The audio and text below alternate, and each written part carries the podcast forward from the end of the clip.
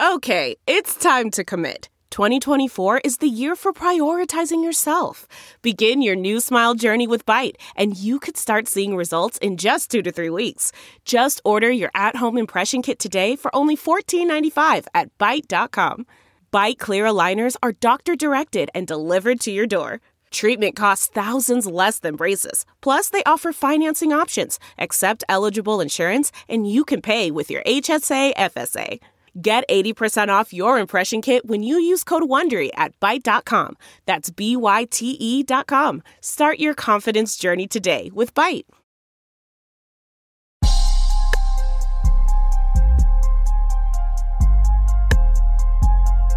Young F.A. Holmes. Ah. These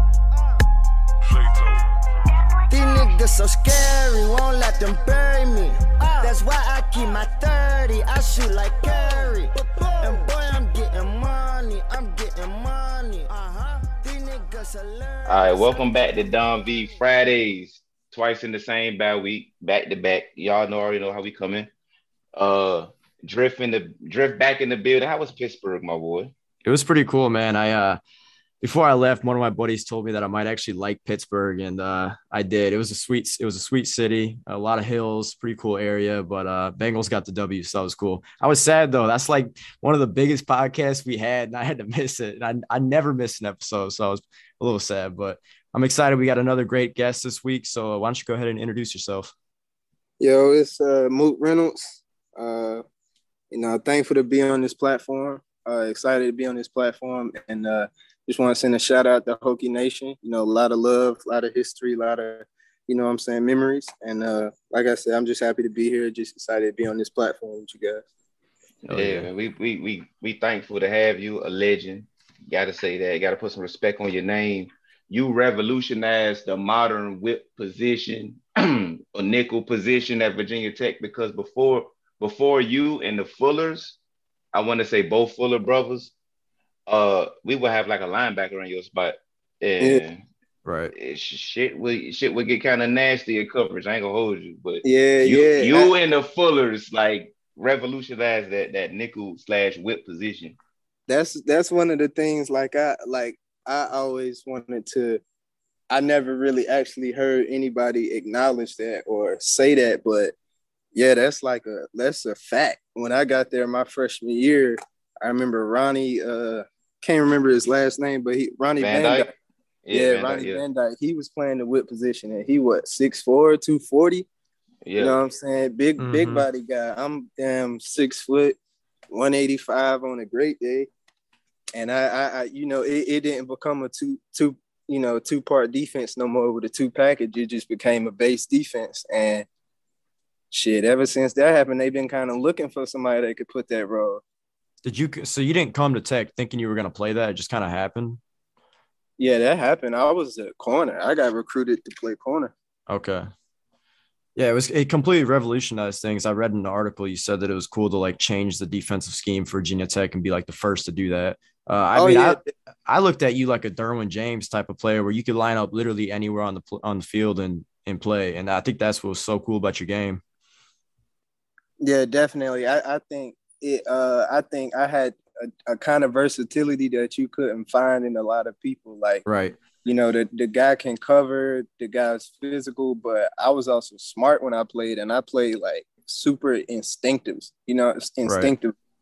So like instincts and quickness and uh, agility in that apex, it was just like shit was unmatched. Like full It- full full package. I seen you uh I think they threw Alvin Kamara a screen and you sniffed it out, made the play. We talking about Alvin fucking Kamara, man making hundred million dollars a day. And, and and you was out you was out there sniffed out and made the play in the backfield. You ain't chase him nothing. You was already there. So we gotta I did that, like- your name. like three times that game. Right. and it's it's all in the apex. Like shit, Mhm. Techno, they they still like them them offensive coaches and, and and you know Holmon Wiggins. Like I remember one time the uh, receivers like Holmon Wiggins was like this the craftiest guy in the ACC. It's like because in that apex, it just I was unmatched, bro. It was it was a cheat code. right. Yeah, you no, I totally a agree. dog. before we get too far ahead of ourselves, Spotify Green Room is a live audio only sports talk platform. You can talk to sports, you can talk to insiders, you can talk to fans. Um, you can link your pro. Man, that sunset is gorgeous. Grill, patio, sunset. Hard to get better than that. Unless you're browsing Carvana's inventory while you soak it all in. Oh, burger time. So sit back, get comfortable. Carvana's got thousands of cars under $20,000 just waiting for you. I could stay here forever. Carvana, where car buying meets comfort, meets convenience. Download the app or visit Carvana.com today. Profile your Twitter. You can join leagues and groups. There's rooms going on every day. Join Spotify Green Room. All you gotta do is download Spotify Green Room at the iOS App Store. We're talking to Mook Reynolds, a, a, a Hokie legend. Uh, you from Greensboro? You from Greensboro, North Carolina, correct? Yeah.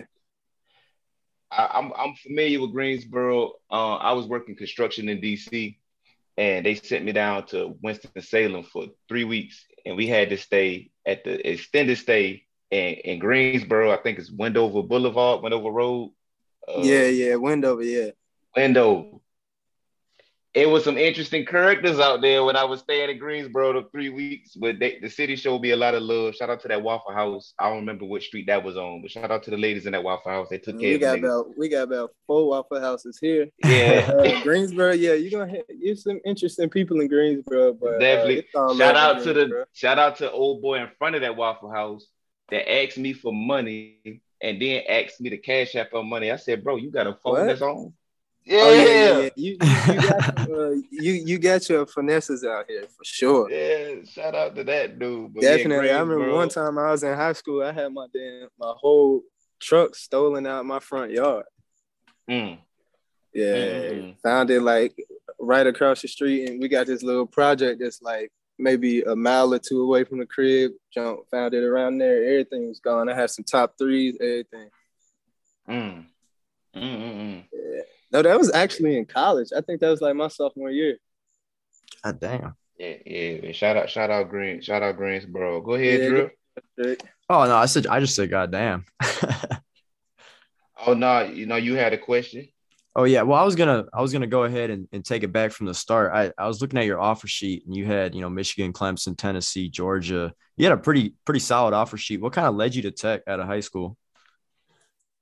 Oh man, uh, well, my my my dad actually uh he kind of in a way halted like my recruitment. Like I think in the grand scheme of things, Tech was the best place for me that I could play the uh position that I could really, you know, all my abilities and skills could be shown, you know, with the scheme and defense. But I remember I took a junior day and my sophomore year, going after my sophomore year, I had transferred to like this school called Northern, and I played there in my sophomore year. We ended up winning states, but we had this dude named T.J. Logan. This dude was a legend himself. I'm talking like, oh, damn, he played at North Carolina, right? Yeah, high school t- okay. state championship, eight touchdowns, 510 yards, set a record. Like this dude was mm. legendary. Shout out, shout out Ocho. But um, I had went there, so the the expectations and you know, for what I had for myself and for the legacy of the high school kind of made me really get on my Grizzlies. So going into my my junior year, I had took a junior day to uh, Virginia Tech in February, and I had just got ECU, Carolina, uh, and Duke all up to this week. And Virginia Tech had been my first offer in November.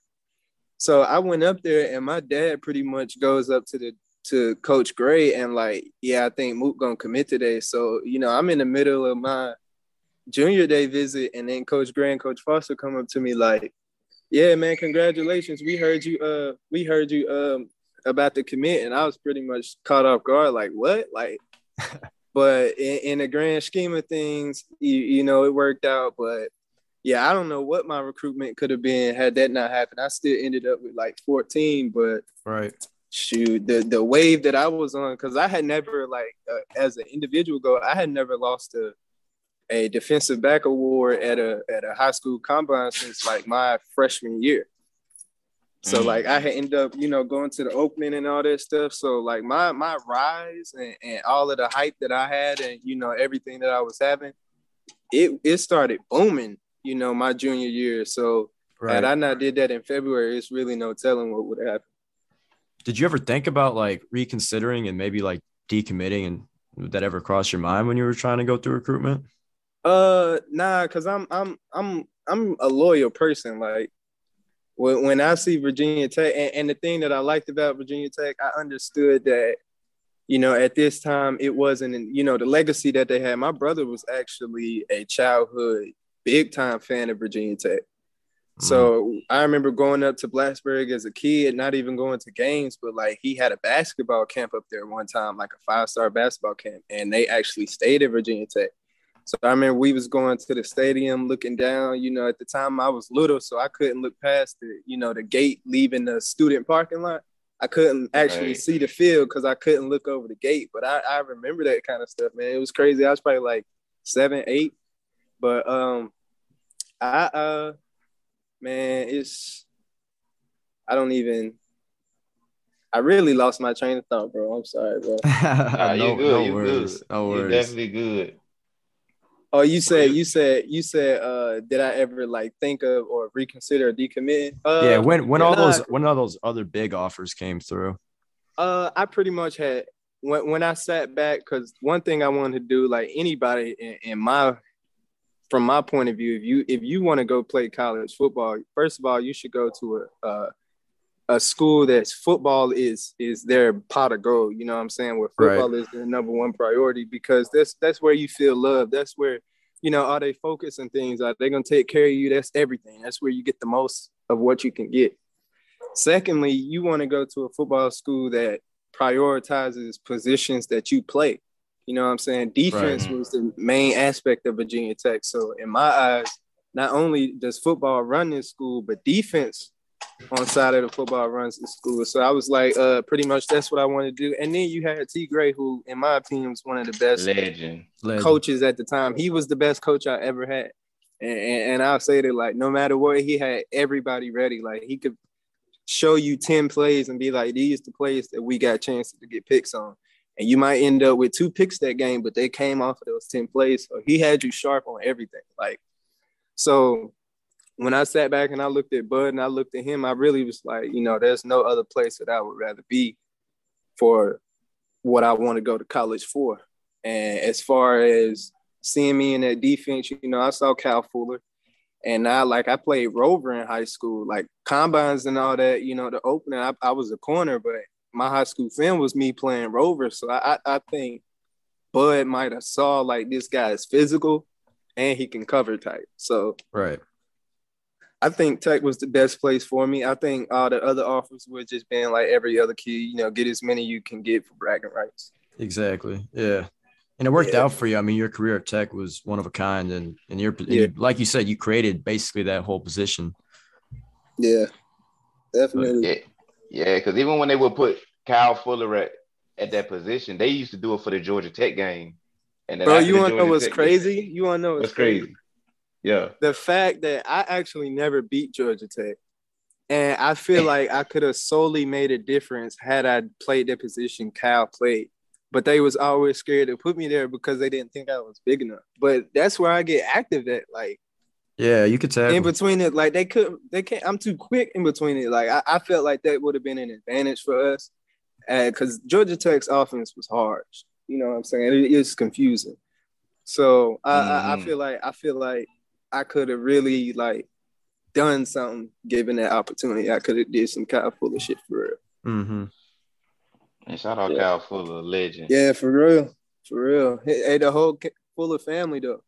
Shout out the whole Fuller family. So uh you came in in the 2015 class, that one of the last the last Frank Beamer class.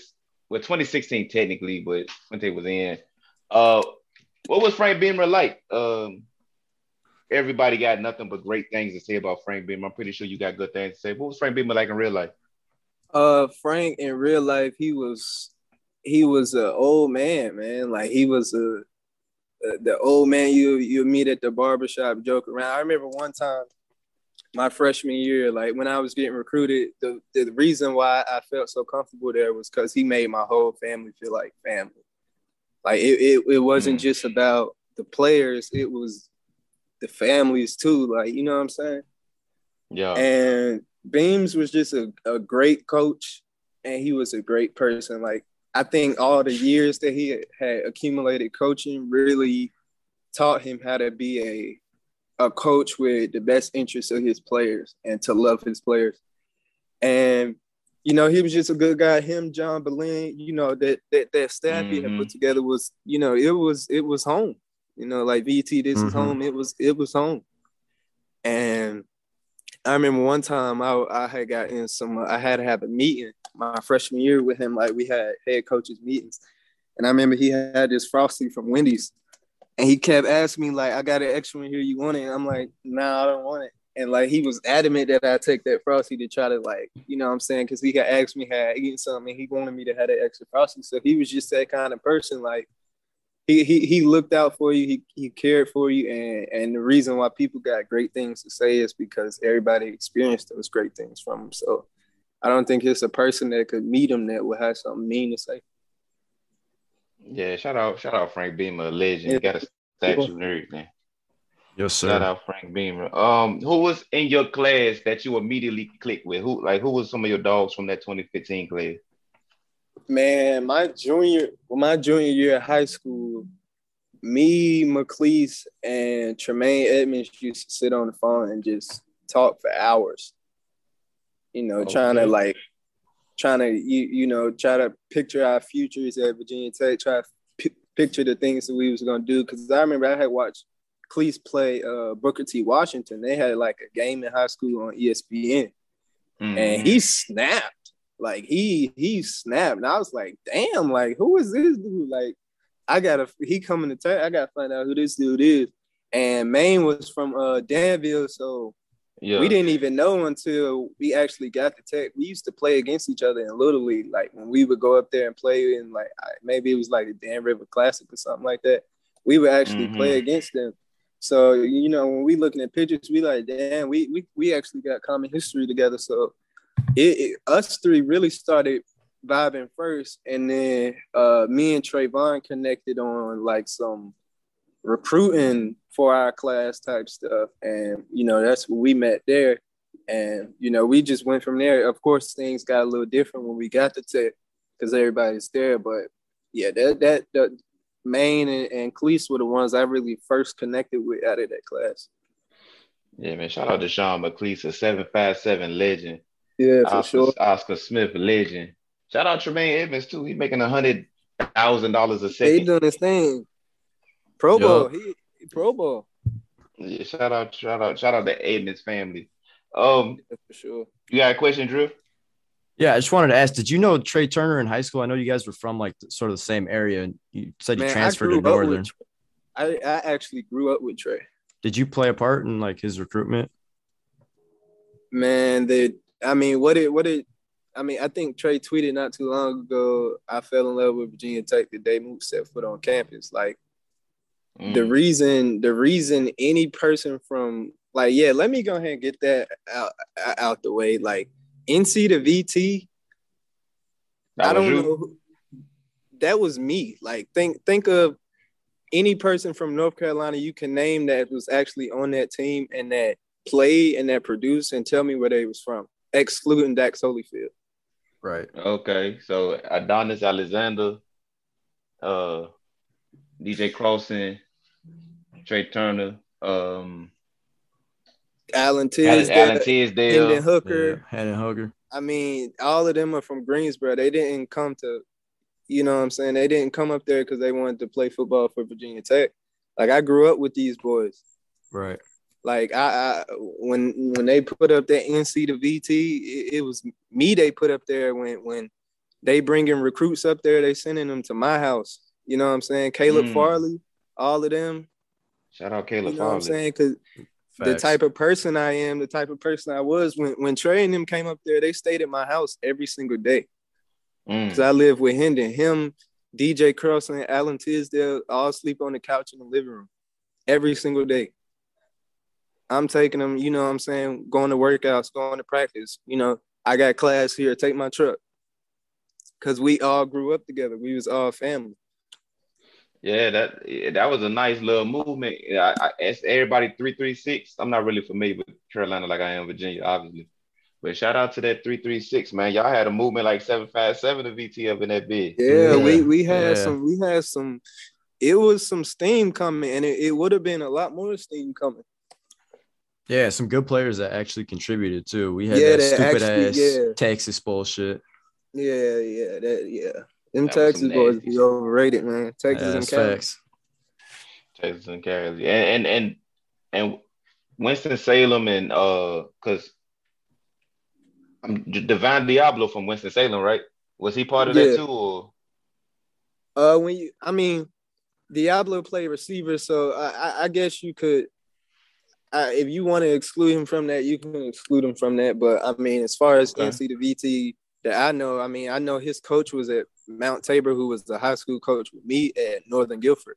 So I, Okay. I, you know, what I'm saying, hey, you know, they come on recruiting visits. hmm You, they know where they was coming. yeah, definitely. We gotta put some respect on y'all name. That 336. Y'all got a lot of talent booming out of there, man. Y'all like Yeah, seven, man. five, Most- seven out there. bit. Most everybody that come out of here be uh basketball players. right. And then they just correlated to that field. Like, like Trey came Trey from a basketball. basketball family. Yeah. He was on And- CP3's team, right? Yeah, I mean, you gotta think of who his brother was, and you know, he a Greensboro legend. PJ Hairston, he's a Greensboro legend. Like Dudley High School, like these are basketball. Like, I mean, Michael Jordan this is basketball state. Definitely, definitely. But y'all, de- y'all got some dogs on that football field too. Yeah, for sure. give y'all- Like, yeah, y'all that's where credit. mo- most athleticism come from. Like I talk about, like Texas and Florida, they they one sport guys. You know, people from around here, Virginia, Georgia, you know, they play basketball, baseball, football growing up, so they really athletes. hmm Definitely, definitely. 2016, I always say one of the greatest halves of football I ever seen one individual play was you in the Belk Bowl in the second half. We had uh Gerard Evans on a couple days ago, actually. And he Mhm. said you went up to him and said you riding to the riding with him to the wheels fall off. And that gave him the confidence to go out there and do what he do best. But you didn't just won't just talking. You was out there making plays. Like take us through that Man. Belk Bowl. And I know I know the game was played in Charlotte, which is in your home state, but just take us through your mindset through that Belk Bowl. All right, so I got to kind of lead you up to it. I had Okay. tore my, I tore my labrum in my hip Notre Dame of 2016. Okay. and I played the rest of the year with a torn hip, uh, torn labrum in my hip. Now, a, a labrum is the little, uh, the little uh, cushion or feeling you got around your your joint and like your shoulder, like around your rotator cuff. But that's in my hip. Mhm. So, you know, struggling with that all year. I didn't practice the whole week of the bowl game, like because I couldn't I couldn't run. So the, the day of the bowl game, they like, you know, Coach Scott was my man's Honey Green. You know, shout out Coach. He was a great coach, great person. Um, Oh, Galen Scott. Galen Scott, yeah, he pretty much like, him.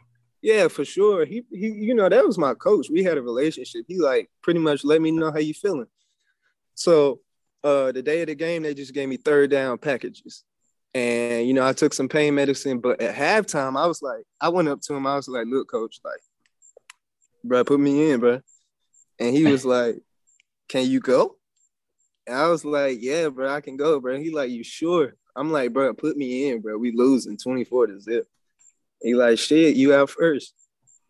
And the rest is fucking history. The rest is history. Like- shout like- out Galen Scott like- then. Shit. My thing, my thing that what I was telling him, like, and you can see I, I started getting more. If you watch the game again, before halftime, like I was, I came in and I made a couple of plays, but I was trying to fire them up, like, let's go, like y'all dead, because I'm on the sideline watching. You know what I'm saying? I'm seeing the energy out there. I'm like, yo, y'all dead. So I'm just trying to give hope. And then the best way to give hope is to go do it. Right. And Definitely- you know, we just definitely gave a lot of hope. we just went unconscious. Like Yeah, y'all was in y'all was in Was it a situation in that game? I haven't seen this game in like four, five years, but like an Arkansas player spit on you or said some wild shit. Oh was it, man, it was like nah. a flag that happened that I. bro. He Yeah. he spit on me. I think his name was Drew Tranquil. If if if I seen this dude in the street today, I, I would have to confront him about what happened in 2016. Drew but- Tranquil, I think was I think he's in the NFL. Yeah, he probably is. Probably is. Man, he probably got great character mentions and all that. you know? Right. But um, exactly. Yeah, bro. We uh okay, clearly I'm snapping. I'm I'm unconscious at this point. So, you know, I'm I'm I'm I'm Mook Reynolds. I'm talking my cash. That's what I do. So I remember he it was a little muddy out there and he tried to do this release off the line. Like I jammed him to the ground. So then, you know, coach's coach run to the ball. So I'm running to the ball and he come up out of nowhere and like push me. And then I'm like, bro, you you whack. Like, look at the scoreboard. Like, we we dogging y'all now. And then bro just spit on me. And Mm. I just blacked out. Next thing I know, my hands was around his neck. But something clicked in my mind, like, bro, you having a great game. You can't like you can't Right. get ejected from this game. Like you it'll ruin everything you just did. So at that point, I just went berserk. Like I needed some way for this anger to get expressed. So I like took my helmet off and I was pretty much like coming to realization, like he really spit on me. And like the referee came out nowhere, like, yo, did he just spit on you? I was like, yeah. And I remember Fuente was like, he was calling me an idiot and, and, and a, a dumbass and shit because I took my helmet off. But I had to snap on him like, bro, I just got spit on, bro. Like, you Right. think I'm worried about keeping my like I'm trying to wipe spit off my face at the end of the day. Like, Right. I, I think I did a pretty good job composing myself. Yeah, most people lose their shit if that happens on the field. Yeah, and, and then you try to run off. Like, I remember Coach Scott was like, Coach Scott was like, Mook, what you tripping for? But then when I told him, he he wanted me to go. You know, he wanted to address it because you know that ain't something that you do. right. Right. Yeah, yeah. Spitting on people is you got to be ready to kill or die once once spit start flying. Yeah, for real. And, and in the middle of a football game, bro, like I understand like the tables have turned drastically, but come on, dog, you you gotta take it up with your team. Yeah, Mhm. definitely. I, I I I think I took my hat to how I handled that. I think uh I think in a situation like that, I, I'm glad I understood like, you know, because people wouldn't have been talking about, you know, how Mook Reynolds snapped in this game. They'll be talking about how Mook Reynolds snapped on him in this game. Right. And I think I did a pretty good job with that. You did because I don't, I don't even like. I remember it was a flag on the play, and I was like, "The fuck, the fuck was he mad about?" But yeah, but it wasn't Yeah, they no, it never wasn't like showed no it, like, offset. Yeah, they didn't really Not- show it. Yeah, they it, it, it happened like maybe on the TV copy. It might have Yeah. been it might have happened when they were showing the previous play. Right, So the cameras weren't even, you know, tuned in at that point. right. 'Cause Gotcha. I remember it was an incident and a flag, and I and I know somebody had did some stupid shit to you, but I never knew what happened. I remember. I think I remember seeing a tweet later that night, like a player spit on Mook Reynolds. I said, "Bro, what the fuck is going?" That's crazy as hell. Yeah, it was it was yeah, that's the first time I had ever been spit on, man. That, that was that was I don't know, man. Maybe Yeah. different circumstances outside of a football game, but Yeah. So For Drew sure. Tranquil, Drew Tranquil. Just know if you catch one in your ass socket one of these days, don't be oh surprised. man, that's, that's one thing. That's one thing I was saying. Like, if I ever play again with this dude, like, I'm gonna maul him like every play with, with inside the whistle. Like, I'm a pretty much like, like he gonna have to come up to me after practice, like, bro, what's up with you? and then I'm gonna have to address it again at that point. But yeah, man, you know, it was that, that, that happened, man. It was crazy. Had it not been for that referee who was all the way back there who seen it, you know, nobody Yeah, would ever know. Shout out. The referees normally don't see shit like that. They don't. Right. That's what I'm saying. Like, and, and at this point, the ref came up to me like when I had my hands around bro neck, like, did he just spit on you? Like, and, and you know, it, it, it was a black dude. Like, I think he actually seemed like he just spit on you, bro. Like, I'm like, yeah, bro. Shout out. He to, launched. out to He our launched brothers. that flag. He launched that joint like 40 feet. because they normally just see the retaliation. Like, Oh, Yeah, Right. that's what I was personal saying. foul like- number six. And and, and in a situation like that, the fact that I listened to that that little voice that was just like chill, like let him go. I think that's why that ref came up and he pretty much took care of everything at that point. Mm-hmm. Good, good shit. Good shit. Um, Yeah. 2017, you one you one of the leaders of the defense. Um, of a good ass defense, by the way, one of the Yeah. best defense we've had. Uh, since it hasn't been a defense as good as that defense. What's your memories of playing on that 2017 Hokie defense? Because y'all was kind of young in 2016. It was still a star-studded defense, NFL players, uh, dogs, leadership, but it seemed like 2017 y'all took it up another notch. What was that like? Uh, I think, I think 2017, the two sides of the ball pretty much just flipped as far as uh, maturity and growth went. I think 2016, like you said, we were the younger ones. You know, at, at a lot of positions when we had first year starters out there. Shoot, it was me, Maine, Rail. I think we had Mhm. like five of our starters who were first year starters. Right. And I think we all just grew that year. And the next year, being that everybody who had left, the offense was young. So we had the mature defense, but a young offense. Mhm. Right. Um, but what I remember playing from with them, man, is bro, we was nice, bro. We we was we was nice, Y'all man. was We had we, we I think we had the right amount of dogs, we had the right amount of brains, and we had the Mhm. right amount of size and speed. And then we had the best coach in the game, you know. Right. Right. So I think I think I know everybody say this had uh Gerard came back and had the receivers came back with him. It ain't no telling what we could have did in 2017. Yeah, he said for sure playoff team, and I agree. I think Yeah. see I I, I wanna I think the expectations would have been there and I would have definitely been expecting to go to the playoffs. But I don't think offensively we could have competed with those teams with that staff. Yes, I agree with that. I don't- Offensively. Like, like think of Clemson 2017, Mm-hmm. right? Defense was on the field majority of the time. Like you, you gotta like it, it, it just comes down to what what do they wear on their helmets? Grit, right? Yeah. Right. But you gotta live that grit. Like if I got the number two team in the land who just slid by me, you gotta imagine my mindset for one going into this game. I'm I know you watch film every week, but I'm like I recommended a defense that we play to stop their short game because I watch so much film. Like I'm like, look, I live for the big moments. Like the Yes, you bigger the game, the bigger I'm going to play. Like this is what I do. Like Tennessee, this elite. This is where we really show like we here. And the way we just called that game, I didn't feel like everybody had that mindset. Like I felt like we should go out swinging regardless, and we just played conservative. And, Yeah, the I 20 like- and that, that's the 2017 Clemson game with Kelly Bryant. Yeah, you got a, a quarterback who can do nothing but run.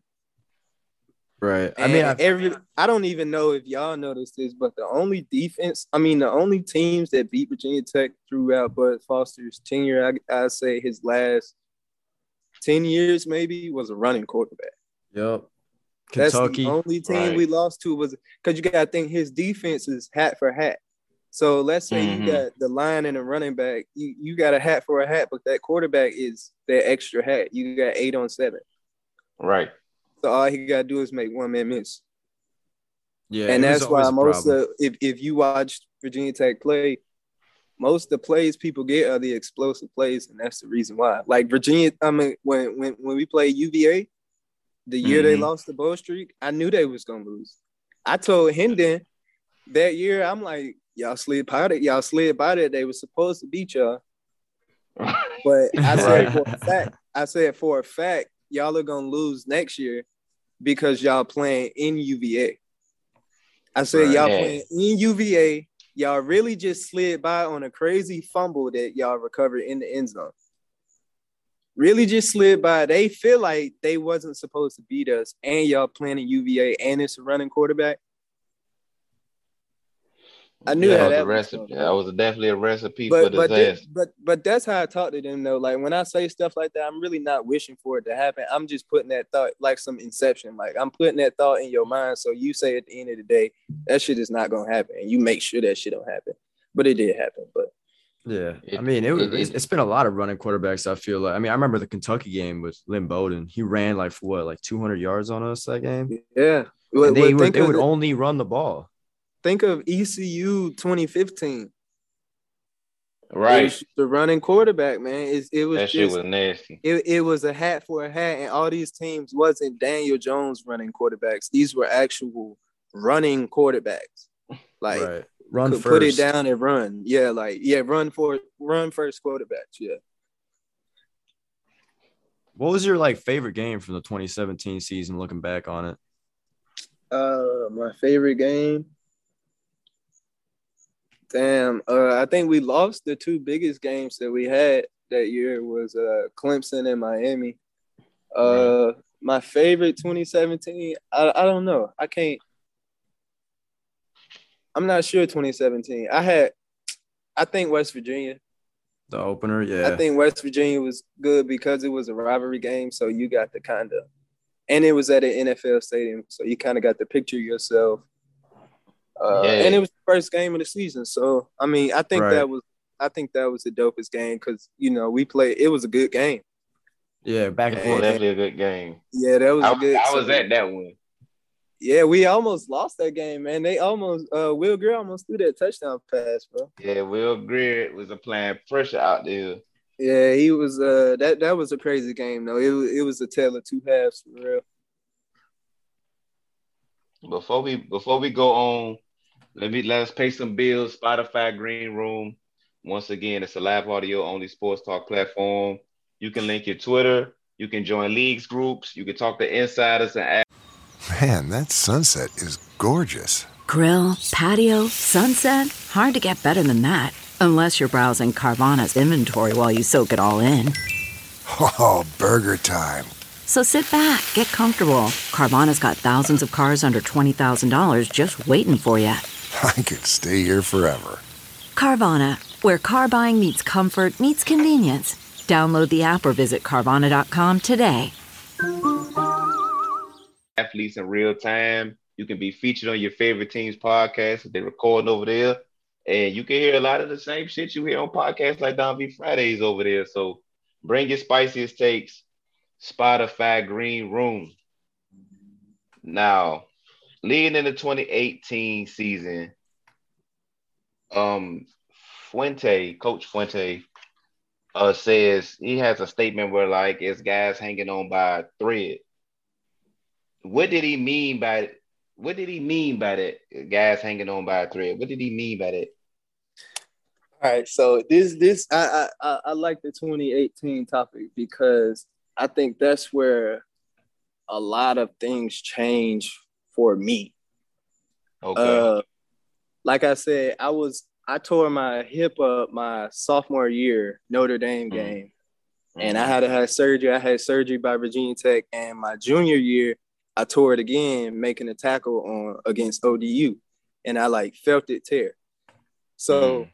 you know, the rest of that 2017 season, and and and let me put it like this: before we played West Virginia, I remember I call him Justin. That's his name. Like he's not really my coach no more, so I just call him Justin. So Okay. Justin shouted me out in front of the whole team, like, like Mook, like, man, you're like, guys, because their thing with me, like, I was a hell of a special teams return guy.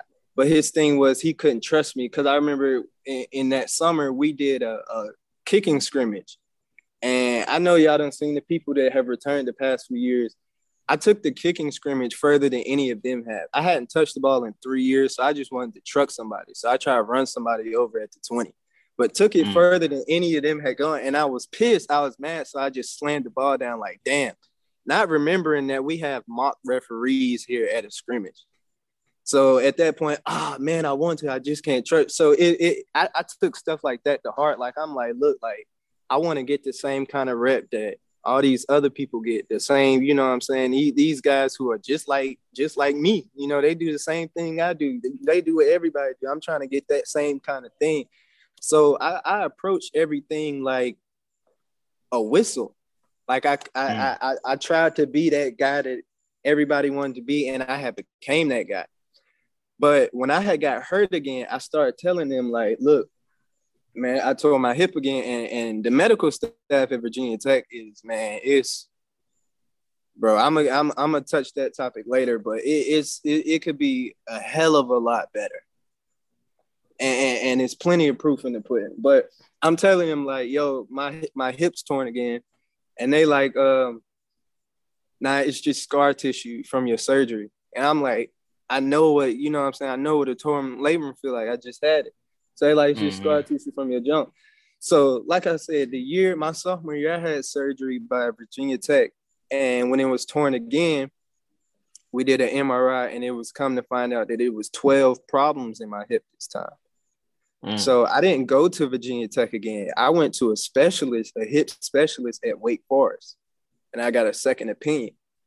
And like this dude does 300 hip surgeries a year. He specializes in it. So I'm pretty sure he could fix my hip. And to this day, like I had to get a cadaver, you know, uh, a ligament put in my hip. Like he pretty much had mm. to build my hip back.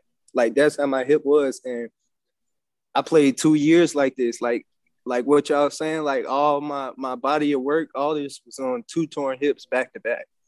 Mm.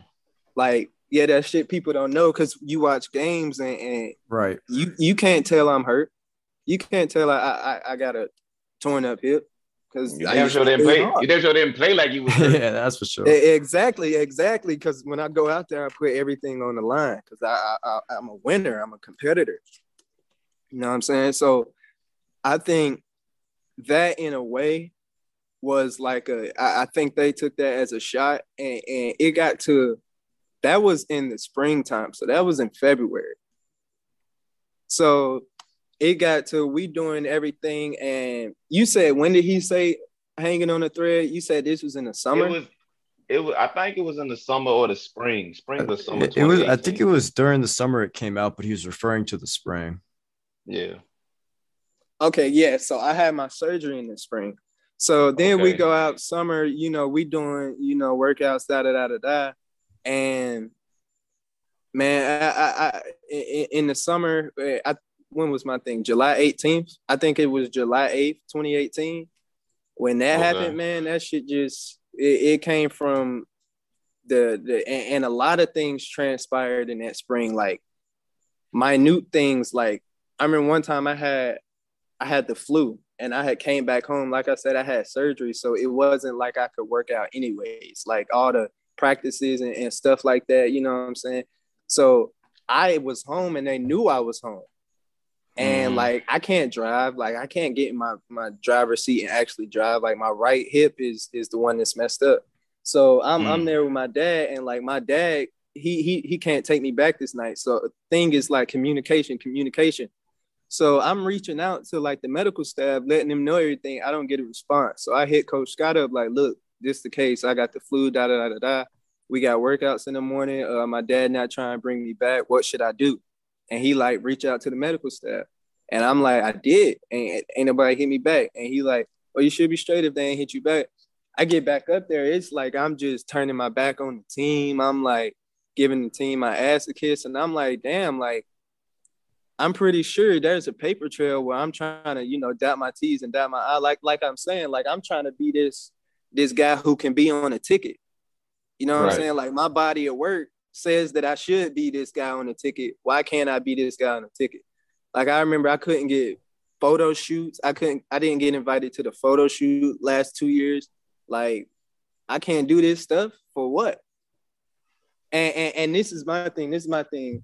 Guys uh hanging on by a thread every person that has ever been in any kind of trouble or, or suspension or any kind of trouble is, is stated on on the Virginia Tech site, right? It's publicly stated, right? Right. right. When has anybody and, and this is what I want to get into because Hokie Hokie Nation really like t- like in in in the fan base's eyes, I became this criminal thug who was just skating on ice his whole career there. But my thing is, when can y'all ever name a time that I was ever in trouble? Never. Ever. Yeah. Never. You can never name a time that I was ever in trouble at Virginia Tech. But my thing is, once I'm kicked off the team, there's certain things that oh well he was suspended in the spring. But hold up.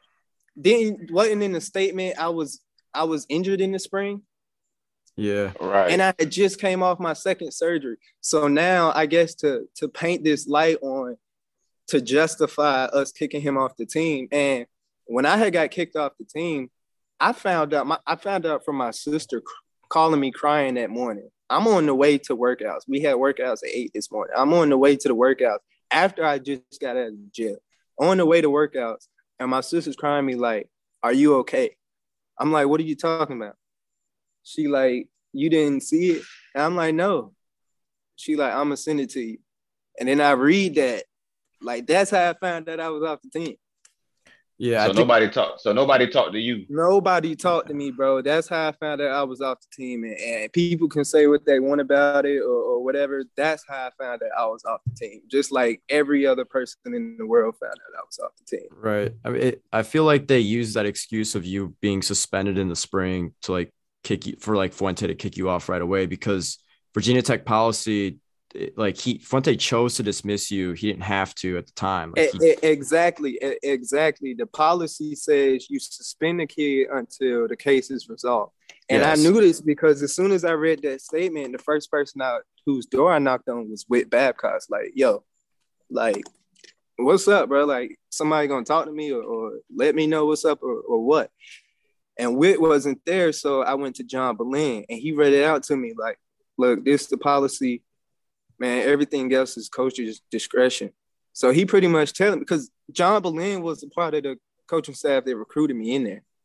So Mhm. my freshman year, John Ballein is telling me like, "You're our next Ken, you know, you're our next Kendall." Like, Mm-hmm. and, and think about the 2015 class. Like, the the one who had the buzz in that class or the one who they put in was was me. Right. Like we had ballers in that class, but that's just how they did it at that time. Coming out of high school, it it was that's how it was. Now I know some of those guys went on to the NFL. I'm not saying that I'm better than any kind of way or trying to be on no shit like that, but I'm just saying at that time that's how it was. So he like he actually fucked with me when him and Beamer walk around campus. He'll let me know. So he was the first person I went to, and he let me know like, man, it's it's coach's discretion. And I remember Coach Wiles called called my phone that day, like, yo, like, what's up? Like, let's have a meeting. And this is this is after I'm kicked off the team. He like, let's have a meeting. Like, and I'm like, Right. Coach, like, I didn't like pretty much what's going on, bro.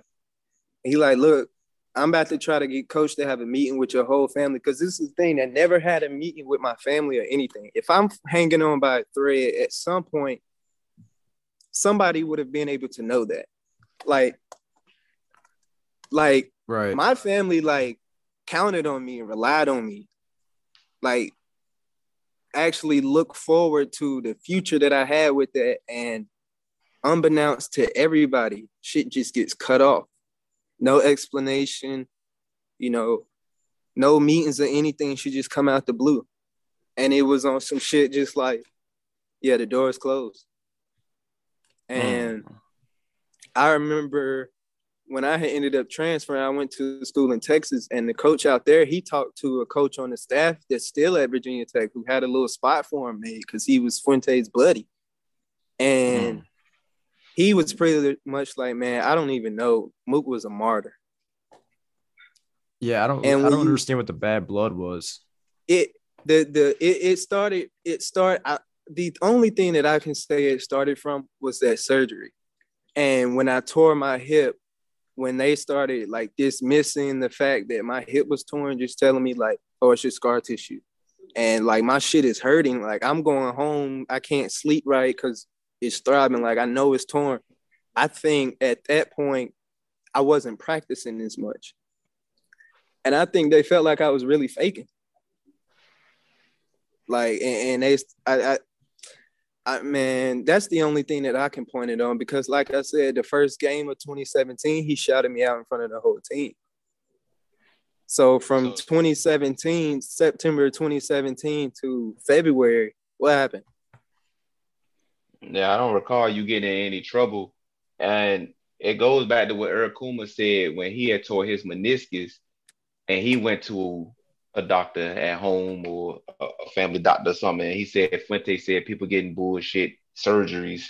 Yeah, like yeah, doctor's and, notes and you you got it. yeah exactly bro so so this this this is what crazy with me it, it's just ironic that in no way am i saying i start everything but I, I think he just hated the influence that i had and like if i'm going because let's think about it Hokie Nation how many players can y'all name right now that have been medically disqualified within the last five years medically disqualified yeah.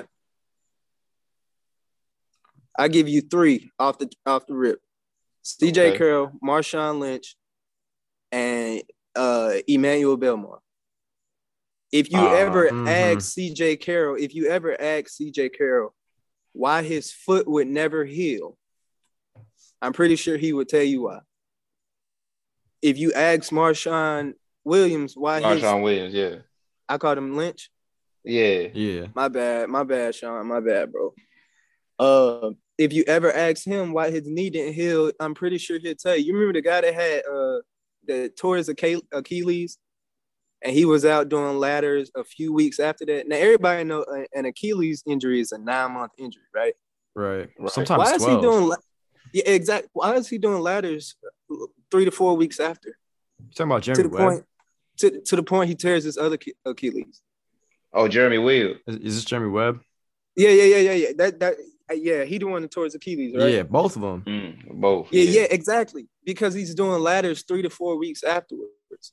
You got a guy, Steve Sobchak, who tore his meniscus in spring workouts, 2017, going into 2017, right? No, I think it's 2016, 2016. He tears his meniscus. He has surgery a week later they have him back out there practicing the next week. Mm. I, I feel like this is a reoccurring theme every time we have a guest on is that like the the injury thing is what fucks everything up and so, for some reason Fuente doesn't like that with players. He he do, or he uses it as an excuse for players that he doesn't already like. Yeah, if if you like, look, man, if if you're injured, what do you do for me? Right. It's like you do nothing for me. So it, it's like when I was injured, bro, he would walk through the same doors as me and not say shit to me.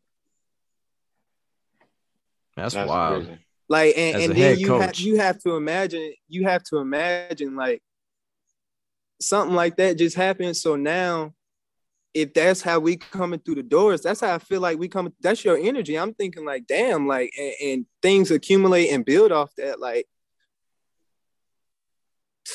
man, and, and, and I'm glad that it's not just me that says these things because it's, it's it's the truth. Like that's really it's basically everybody that's it's basically everybody that's been on the show that's had an injured story. I think Trevon Hill said he tore his meniscus. The staff yeah. basically said, "No, you good." Uh, Eric Kumah tore his meniscus. They told him, "You're going to get bullshit doctor's notes." Uh, Bro, I, I had I when I tore my uh when I tore my labor my sophomore year, I had I had surgery by Virginia Tech. I tore it again my my uh I tore it again my junior year. I had surgery by that specialist. They found 12 problems. First of all, the stitches, the, the surgeon that I went to for Virginia Tech, the stitches in my hip became undone. There was an infection in my hip. My mm. labrum had torn again and my bone had grew back. I don't I don't what person will send their kid back to these people so his hip can have 24 problems next year? Right. Like right. at this point, I've already had one surgery. 12 problems to it had an infection in it. Like, come on, man. I'm I'm I'm going to somebody who know what they're doing. If if you if you knock me for that, that's on you. Like I only got one hip. And at the end of the day, I don't think that I didn't I didn't use their resources after that. Like everything, my rehabbing, I did that like in a private place in Blacksburg. I didn't use the facilities or anything like that because at the end of the day, if I tell y'all how I'm feeling, y'all not gonna believe me. Like if I'm telling you my hip is torn and I feel that it's torn, I don't want you telling me, oh, it's just scar tissue. I want you like actually helping me figure out what's wrong with my body and helping me feel good so I can go out here and play. Right. And not only just play now, but you're trying to go to the next level too and preparing your body for Right. the NFL. Yeah, like I'm trying to, yeah, like I'm trying to, this is not, I'm not trying to make this my last stop. Like, Right. you know, I'm trying to be able to bend down with my nieces, nephews, kids, grandkids in the future. Like, Right. There's a quality of life, period. there's yeah. a yeah that I'm trying to get, and that's what I'm really realizing. Like, man, it's it's it's life outside of that football world, man. Like that, it, it- it's it's it's kind of like a bubble outside of that. Like when when you injure, you're not in that bubble for the time being. Exactly. So that's when you really get a get a taste of it. Like think of people that were injured that never really got out of that injury mentally. It wasn't that they mm. couldn't get over their injury; that it was just the they couldn't get out of that depression. It's a reason you depressed when you injured. yeah. Not only do your body not work like how it did, like people don't fuck with you how they did. And your whole livelihood's gone. I mean, you're a you're a football player that can't play football anymore. They exactly. So like most people that play football, they can't tell you who they are outside of football because that's really all they know. So when you're in football and you don't even have that, like when it's in in grips way, like you can grasp it, but you don't have it. it- it- just imagine the state it could take a person in. I remember Coach Scott was telling me like laughing, chuckling, like, bro, they think you bipolar. And I was like, what? Like, and I understand it. I can be just calm, happy as can be around my teammates. But if I'm going through a person, like just the offensive coaching staff, period, they're just they were just weird. It's like they just had a clique. And they didn't talk to who they didn't fuck with. So if I can walk through Mm. doors and you know what I'm saying, coaches don't say nothing to you, I'm not about to be, you know, I'm not about to embarrass myself. Hey, what's up, coach? Right. You know what I'm saying? When I'm really picking up your energy, you know how it is. So I'm gonna just, you know, we just gonna go through the door. We're just gonna be about our business every time. And you know, I'm a goofy person, bro. Like I'm a clown, bro. Like I, I have fun. Like Mook Reynolds, the player, and Jamon Reynolds, the me, two different people. Like, you know what I'm saying? Like, it don't like I might seem like a, a nasty, ferocious guy when I play or off the field, but nah, I'm I'm one of the most down to earth people. Right. Like for real. Like and, and I'm not just trying to say stuff. Like I'm I'm really like people in Virginia Tech have brought with me enough to name their kids after me. right. Like Mook Reynolds, like you know what I'm they saying? need to put Nobody would name their on your name. That is yeah, facts. like like would nobody name their kid that for no just no. You gotta imagine, bro. I was painted as a class five felony, a kingpin. yeah, You you're know what I'm saying? exactly. Selling and distributing of marijuana. First of all, I already Yeah, let's clear. put Let's clear. Let's there. clear that up. Let's clear Yeah, that let, up. let's put this out there. I have no charges to my record. I had no convictions to my record. Well, I I, I want to explain what happened that night. I want to take everybody through that. Okay. I get back up to Blacksburg. I had just made my deposit to move into a crib with Darius Fullwood and Deshawn McClease. We we was getting his crib. It's out in the country. It was, it was fire, man. It was like three acres.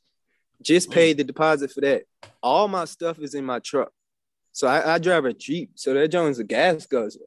And I, like mm. I said, I just made my deposit. There's 900 gone. We don't get paid for another month.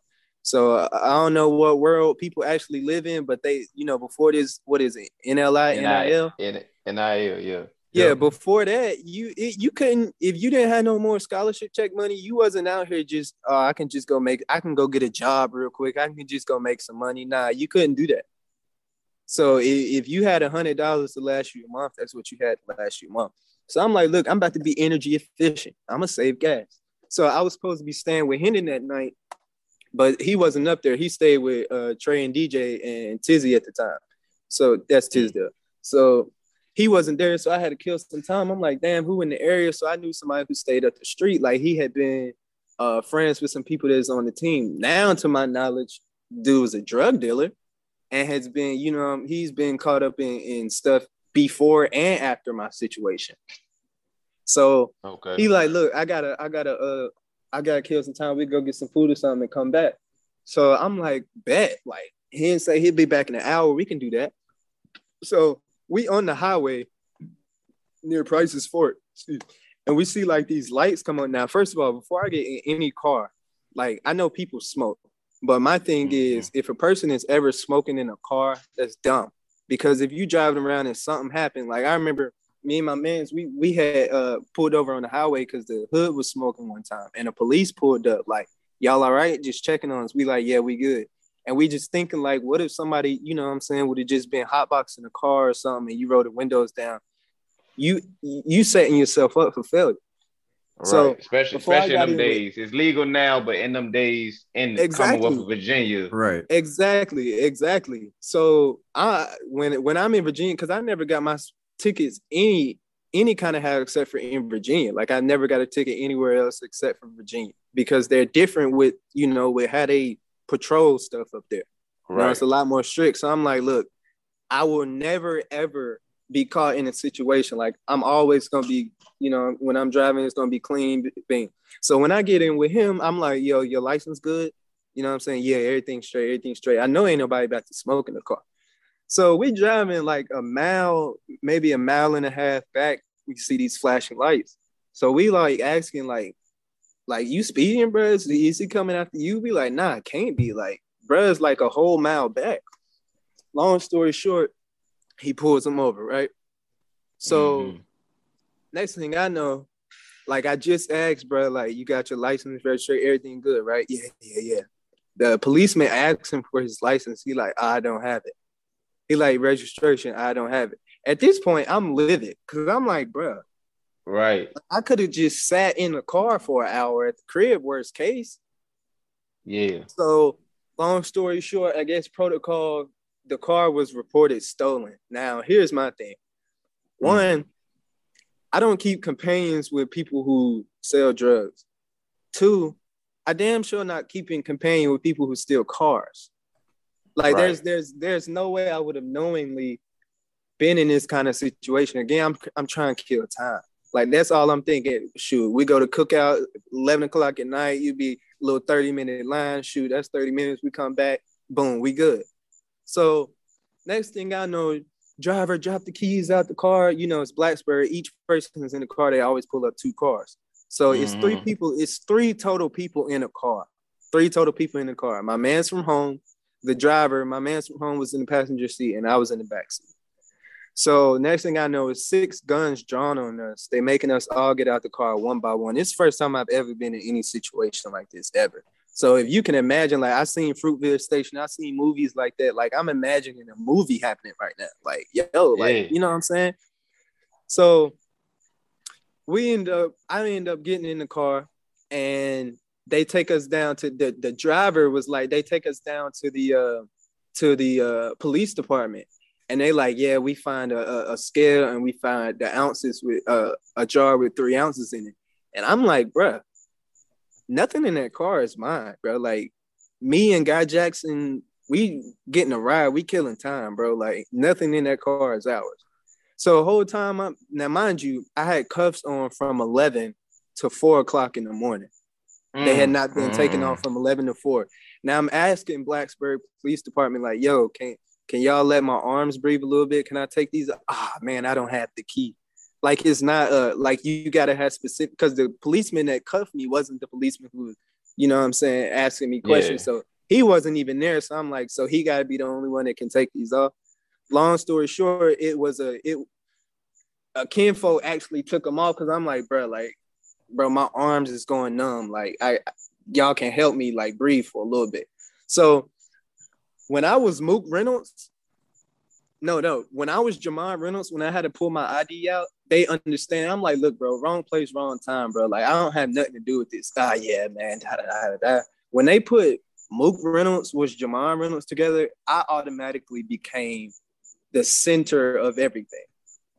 And the Mhm. reason Right. that I say that is because it was three total people in the car. Two get charged with the same thing, and you let one go. The one of the Why passenger, right? So you let the passenger guy go. Why is that? Ain't The more crazy thing is, the crazy thing is, when they let my man's go, the policemen were laughing with each other. How, how does it feel to have Mook Reynolds in your car? Mm. That's Mm. fucked up. So, bro, like, cause it, it made no sense. Cause my thing is like, dog, they've been telling you I have nothing to do with this. Everybody is telling you I have nothing to do with this. And yet and still you you pinning this on me. Like, and I'm telling them, like, even in black and white, like I'm like, bro, this case is simple. If there's a person with previous and prior charges and you finding stuff in his car, like, come on, bro. Like, I, I've been up here three, go, four, three and a half years, bro. I ain't. Come on now. Yeah, no trouble. Uh, no trouble. No trouble at all, bro. But but I drove a Jeep that was lifted and it looked good. So you know, I, I rode around campus thinking I had a nice truck. So they probably see this truck. So they probably I, I can imagine where did he get it? This must be where he he has to be in cahoots with it. You know what I'm saying? Right. So man, it, man, that's really how it happened, bro. But the craziest thing is, it was three total people that night. Two was charged with the same thing, and one was let go. And to this day, they dropped the charges from the case completely. Dropped them completely. No fines, no community service, no probation, no nothing. Drop. So you mean to tell me you gave me a case five felony? I ended up getting kicked off a team. I ended up getting my name tarnished. I ended up getting my reputation, you know, just stumped out for you to drop charges. Yeah, man. The Commonwealth of Ugh, Virginia that is some nasty sucks. shit. Like, like let, let, let, let me let, let me take And- some and- time. wait, wait, wait, wait, wait, wait, wait. Go ahead, go ahead. He said the only thing my lawyer told me was, "Mook, you can't talk to them any kind of way." And you got to imagine when they sit me in front of the magistrate, and I'm looking at this this person, this detective who they sent in there, who like, look, man, we know we know what this a BS situation, man. We gonna go ahead and get you out of here. And I'm literally letting you know what's going on, and then you you got me sitting in front of a magistrate, and they telling me my bond.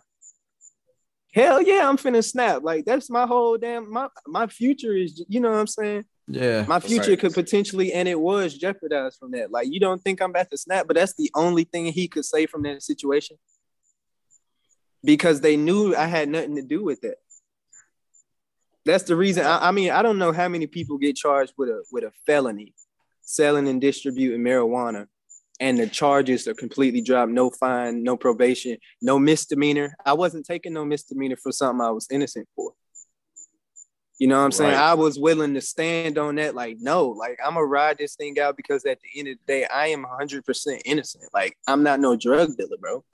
Mm-hmm.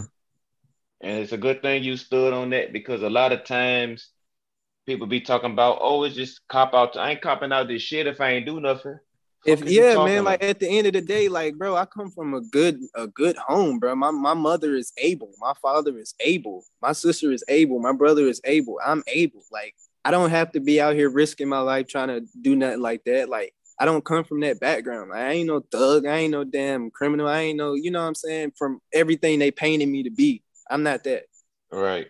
But And that's for- but that's the but that's the devil though. That's what the devil do. The devil try to paint black men in certain lights. People That- read headlines. That's exactly they they give and, and I remember this one girl. I'm, I'm glad you said that. I remember this one girl who was like never met her a day in my life, and she said Mhm. Mook Reynolds is a terrible person, and that's a hill I'm willing to die on. Now, Shawty was big. What the fuck? Shawty was big though. Shawty was big. My thing is, you willing to stand on a hill to tell me I'm a terrible person and you don't know me. Your fat ass need to be running up that hill for your betterment. You know, what I'm saying? If you're gonna be on a hill, it needs to be for you. You know what I'm saying? But Hey. but people bold, bro. People, yeah, Mook Reynolds just gonna be on welfare his whole life, like thinking like, like, dude, dude, like, come on, man. You just it's crazy, man. It's it's crazy. All, off all off headlines and speculation. And it, it, And- it didn't stop there, man. When, when I went to that school in Texas, all 32 teams came out there to see me within the 1st Mhm. month. And the coach was like, yo, this is the most traffic we've had ever. And I'm like, bro, like, you know what I'm saying? You got to think, I'm like, look, some crazy stuff happened. I'm going to make the most out of my situation. So I go out there, and this is when the coach at Virginia Tech tells him, like, Mook was just a martyr. Man, I went through that. I, I played in a senior bowl. I did all that. I'm, I got so many scouts just like, man, we've been looking for you, da da da da da, talking to everybody, right? The day mm-hmm. before the, the draft starts, I get calls from teams like, we need a backup number for you. Everything the buzz is worst case scenario free agency. Cause you got to remember, preseason of my senior year, I was a projected second round draft pick, the number seven DB rated. right? I was a preseason second team all ACC linebacker, Mhm. right? So you like like everything that I had going was just taken. I go from that to I don't even get free agencies. I get one tryout, and that's solely because I believe Cody Grimm was on that staff. Had it not been for him and Bruce Arians, nobody So that would was touch. so that was Tampa. Yeah. And, and and I was hurt there. I had a torn hamstring when I went down there. So I couldn't even really like and you gotta think everything I had been through when I had that, I'm thinking like, damn, like this is the like I, I remember when when I got the call, like man, it was emotional because I'm like, man, you know, everybody dream about draft day. I'm looking at my name, you know, June. I'm seeing, you know, second. I'm like, man, it's my year. You know, the Edmunds brothers, you know, they they slid out of here. You know, Right. uh, Don and them is gone. G Stro is gone. Drew is gone. This gonna be a this gonna be our year. This can be I can be the leader of this DBU. We can like, you know what I'm saying? I can set my foot and really like ce- cement my legacy at Virginia Tech. And then all that was just taken like that, man. So it was just a lot that was just left. So I Right, just I, I went from that It's to, a to spot for you in the NFL too. You said? Definitely bec- It's definitely a, a place for you in the NFL for your Man, role bro. because Oh yeah, bro. you, Every you was team's like got it now. you was like Honey Badger 2.0. You were definitely Bro, like bro. Tyrann When you Mathieu. look Yep. at when you look at when you look at Isaiah Simmons, Mhm. and he's saying, "Yo, guess what Zay playing this year? What? What? That position Mook play? Like, you know what I'm saying? Like, and you got to think Brent Venables even said he kind of got some of his tactics from Bud. So you don't think Mm. if he see a six four guy at that position, I was only 186 six six foot. You could put a six four guy out there that's just as fast. Oh man, now you you know what I'm saying? Mm-hmm. now you you know what I'm saying? So it's just like yeah, man, they gotta put some respect on my name, man. They they it's like they That's facts. what what I meant to Virginia Tech, I, I never get the credit of, of of what I meant to that program and what I meant to that defense. Because if you ask me, they still searching for a person that can fill that role. Right, because you could cover like a corner too, and even the people that have been playing that role recently have been getting kind of torched sometimes in the coverage. it- Bro, it was to this point. Bud could just we had we we had defenses that we put in that was key in many. And all it was was the safety doesn't have to cover now. The safety can just cover the linebacker. He can just focus on him because this dude's good. Like every single when we that was most of our defenses. We was just in that like he's good. If I wasn't covering somebody, I was blitzing every play. I remember Mm. 26 2016, we started off the year. This is like Fuente's first game. Bud, like, look, man, Cody, like, look, Bud want to open up the first game with a uh, with a blitz, but he don't know if you're gonna hit it right. I'm like, shit, what? call that blitz, bro. Like, I'm I'm I'm I'm about to set this off. Like, that's the person I am. Like, I want to be the one to set this off. Like, I might not be those people who a coach can say is a you know, this guy is a vocal leader. He gets uh yeah, one of those people. Yeah, come on, team. Yeah. but Yeah. when it's time to play, they get busted in their mouth. They not saying shit. I'm that person that's just gonna look at this dude, clap my hand, work, grind how I do, and when it's time to be in the game, I'm gonna be the first one to bust somebody in their mouth. And this how we coming. Like I'm nasty. That's how I, that's how I play. And some people just they can't contain monsters, man. Like they can't understand how a, a, a, a man can be a, a monster on the field and then just completely different guy off the field. Like, nah, there's there's got to be something behind. this. Right. Like, You know what I'm saying? Like, and, and that's how I, I that's how people could label later on. They've seen like I played with this tenacity, this this on thing. They just label that grit, that nasty, that desire. They just label that Right. negativity. Like, how you get that out of that? Like you like you haven't watched me every game. Like I'm the same person that's watching there. Like the crazy thing about Virginia Tech, I would Google, well, I would search my name on Twitter after every single game because I don't care what nobody say. They care what the fans say. They wouldn't go to the school if they didn't like the fans. You know what I'm saying? right. Right. Everybody would. Virginia Tech would never have anything bad to say about me. I don't care if I personally thought I had the worst game. Syracuse 2016. I thought I lost that game for us because they scored on a slant and go on me and they scored on a double move, which I could have stopped. I felt like I lost that game. Hokie Nation ain't say nothing bad. Right? Georgia Tech, Right. my junior year. They score on the trick plays, the line of receiver up at tackle, scoring that to lose the game. I personally felt like I lost that game.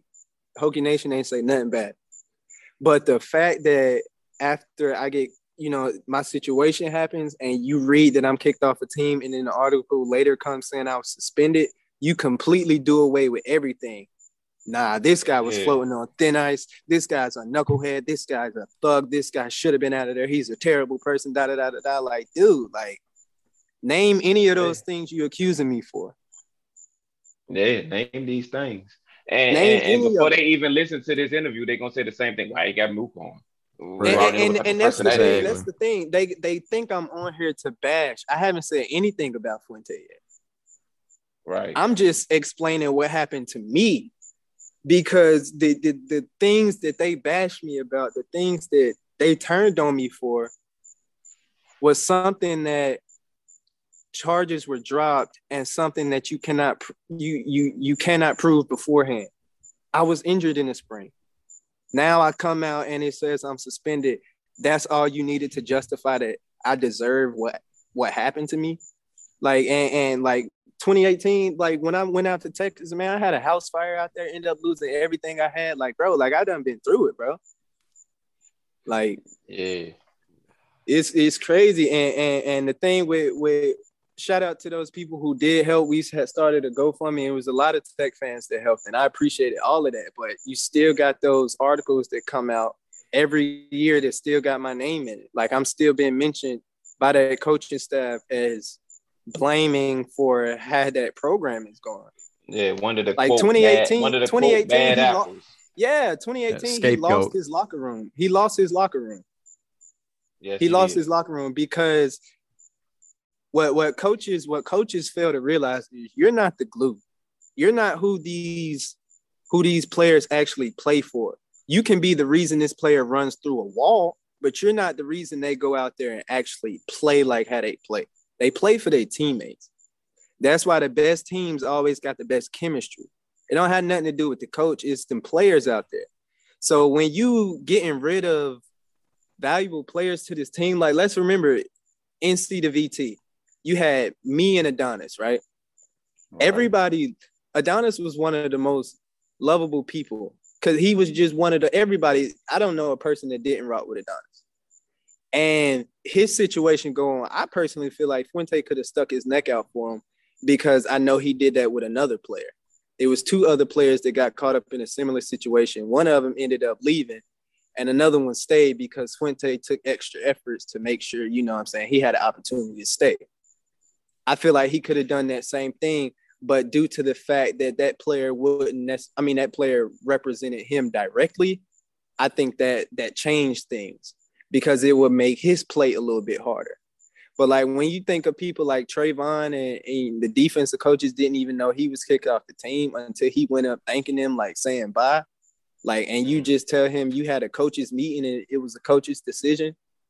Like, like now I got to get on the inconsistencies with Justin because they paint people certain ways, but then for how they paint you, you can never really prove as a fan base why you hate this player so much. Right. Like, it's just the narrative I know, that the I know media the draws. Evans slander. I know the Jerod Evans slander. Jerod Evans could have Jerod Evans single-handedly changed the program in one year because Virginia Tech had the defense for years. Everybody Mhm. knows we just had no fucking offense. Everybody knows that. I always said since my freshman year, Virginia Tech can average 28 points a game. We will never lose, ever. If you can give me a touchdown, a corner, a, a, a quarter, we will never lose. Dry Evans came in, and because of the mentality that he had, and that's what I don't think they like the mentality that I am what I am. Like I am me. Like this is what I do. They don't. They don't like that. You have to be. You have to be controllable. And like, oh, he set all them records in a year. We won ten games. Like bro, like we did some crazy stuff that year, and it's like the the way that that he was painted, like in my mind, he should, bro. He didn't. He doesn't go drafted. Right. You it know didn't what I'm make saying? it Like- didn't make like- sense to me. He should have been drafted. He like, gets he gets a it, bro. call, but Like- he gets a call least- before the draft that Yeah. oh you don't like your coach. What's what's up with you and Fuente? and, and, and, and that's crazy. That's crazy because I had a suspect. I, I suspected that something like that could have happened to me, but I'm like, nah. Maybe I'm tripping. Maybe I'm just. Maybe I'm just. I'm just nervous. I'm nerve rattled. But nah, bro. After after hearing hearing that, like, dog, I, I'm pretty. And it would it would be understandable because if if you can kick a player off a team, and then create an article saying he was suspended to to push further along that agenda. Why wouldn't you do it in this situation? Because now this is when a kid be, he breaks past that point of your control. He can say what he wants to say and people will hear him. I got to make sure this kid don't get on a pedestal or a platform where he can speak his voice. And that's what it Exactly. is. And and and and and, and that's what it is. Because let like let me get into things with him justin fuente rides for who he wants to ride for it, it- he makes exceptions for the people he wants to make exceptions for, whether it's uh done right by the book or whether it's not. Like, the like I, I I had it not been for a lot of people that I personally knew that was still on that team for the past three years, I would have spoken a lot sooner. But by the grace of God, he he brought it at an appropriate time like if you if you think of a, a, a guy who holds himself so stand up uh hard work character toughness then you got to live by that. You know what i'm saying? You you Mhm. can't you can't have dirty laundry in certain areas and people are, are, are finding out about it or the people that you doing this la- dirty laundry with with your players on your team are out here telling people about it. You know what i'm saying? Like if you're gonna be this kind of guy who just stand up guy to where you can criticize and you can paint pictures about people to be these you know, uh, uh, these terrible dark people, you know what I'm saying, and try to justify it. You got to be on your, you got to be on, you know, dot your dot your uh, I's and cross your T's. Like it, it's things like he's extra passive aggressive. Like when when it, it, it was a, it was a, I like to look good when I play. Everybody know Right. that you look good, you play good. I'll Right. I'll spend the whole week thinking about what I was gonna wear in that next game. So it, it we was in the summer and I had on the rule was all VT issued gear. So I had on some VT white gloves that we had the year before. Like my Mhm. my freshman year, I saw previous players, Dadi Nicholas, Calvin Klein, all of them wearing all the stuff that they gave them, wearing, you know, all the cleats they gave them. So that's the Virginia Tech I know. I go out there with my gloves. I have uh, Sam, who was the equipment guy, who left. And if you ask him why he left, I'm pretty sure, you know what I'm saying? I'm pretty sure he just gonna say the same thing everybody else says too. But he came up to me like, uh, look, man, where'd you where'd you get those from? I'm like, yo, these hours. He like, oh, look, man, I'm just coming up to you. The head man told me to come say something. So I'm like, damn. In the bowl game, he just cussed out Sean Payne for not being a man. Be- I'm talking OD centered him out like, is Mm. Sean Payne in here? If you got a fucking problem, come say something to me face to face like a fucking like embarrassed him type stuff. Mm. So I'm like, okay, that's what coach expect. Like that'll be respectable to him. Like that'll be something that he can tip his hat to, that he can, you know what I'm saying, commend somebody for. So when he sent Sam up to me about my gloves, I went up to him like, Coach, you know, I know the rule, everything issue. This is issue. This from last year. We wore it in such and such, such and such game. You know what he said with his arms crossed? I didn't say What? anything. I'm like, what? I, wait, wait. I'm like, okay, I, okay. Sam just came and said that you said that for no reason, and I just wanted to clarify it for no reason. So I'm like, okay, I'm ju- I'm just tripping. You know, maybe he wasn't tripping on it. He just said it. He didn't mean for him to come say something, right? But then I had Mike Goforth because I cut my socks. I didn't have them pulled all the way up. I just cut the part for like ankle socks, and I had my tape showing. Which a lot of us, even now, they do that. They let their tape show with low socks. They do that still. Mm-hmm. He comes up, digs in my foot. First thing he says, "Don't ever do this shit again," right? And then he says, "Oh, because he feels my sock." And I'm like, "Yeah, bro. Like, you know what I'm saying? Like, let me get my leg back." And you know what I'm saying? That was hella disrespectful. So he like, right. he like, "Look, coach. Coach said you got to wear socks." So I'm like, "Okay." So let me go up to coach. I go up to coach. Coach, here go my socks right here. I got socks on. You know what he did? What do you do? with his arms crossed. I didn't say anything. No, he said, "Did I say anything?" And this time, I'm like, "Bro, this is the second time today somebody has came up said." I said, "Yeah, coach, coach, uh, uh what damn what's his name? Mike Goforth just came up. Yeah, Mike Goforth just came up and told me you said something about my tape. And he was like, I didn't say anything. And you know what happened the next day? There was a dress code on the wall. What? so my thing is like, bro, like, bro, are you serious, bro? Like, it, it, it's that kind of shit, bro. Like, like, dude, like, I, I just don't. It's, bro. I was at this Senior Bowl and I was meeting with the Indianapolis Colts, and the dude said, shouted out Trevon Hill. He was like, asked about Trevon Hill. He was like, man, that dude's a hell of a player, man. His first step is crazy because he said he went to the Florida State game. He said, "What's up with Mm-hmm. y'all, coach? Man, I went to the Florida State game and he had him benched. He he said like he was like, bro, just bro, weird." And I'm like, because I'm thinking it's a trap. I'm like, bro, I'm not finna just say nothing about the coach. I'm like, man, coach is coach, man. You just gotta get to know him. But you got you, you you got other you know what I'm saying? It's like, bro, it's weird, bro. It's it's like he likes who he likes, and if if it's I don't know, man. It's it's it's weird. Weird. Yeah, but like man, the thing is, the thing is, it wasn't always like that. Like, like when we played UNC 2016, it's games he hugging me after the game. Like, you know what I'm saying? Uh UVA, we beat UVA. He get a Gatorade bath. He hugging me after the Gatorade bath. Like, these are pictures that I still have that I'm looking back thinking like, damn, at this time I'm thinking like, damn, like, you know, coach really rock. I'm on the interviews, like I'm really trying to be a big part of his foundation here. And I don't know just what happened in a year from me coming to that to getting painted as the guy I was. right, and it and it wasn't just you. It was a whole lot of other people that A lot of players, a lot a of great lot of players. great Man, players. And I'm not it- gonna lie, he cost y'all millions of dollars. He right, fucked up your he did- lives. man, look, bro, like I said, bro, preseason second round pick. Preseason, and this is the thing. It wasn't gonna do nothing but go up. Cause ain't no Yeah. way you can tell me them six people in front of me can do the things that I can do.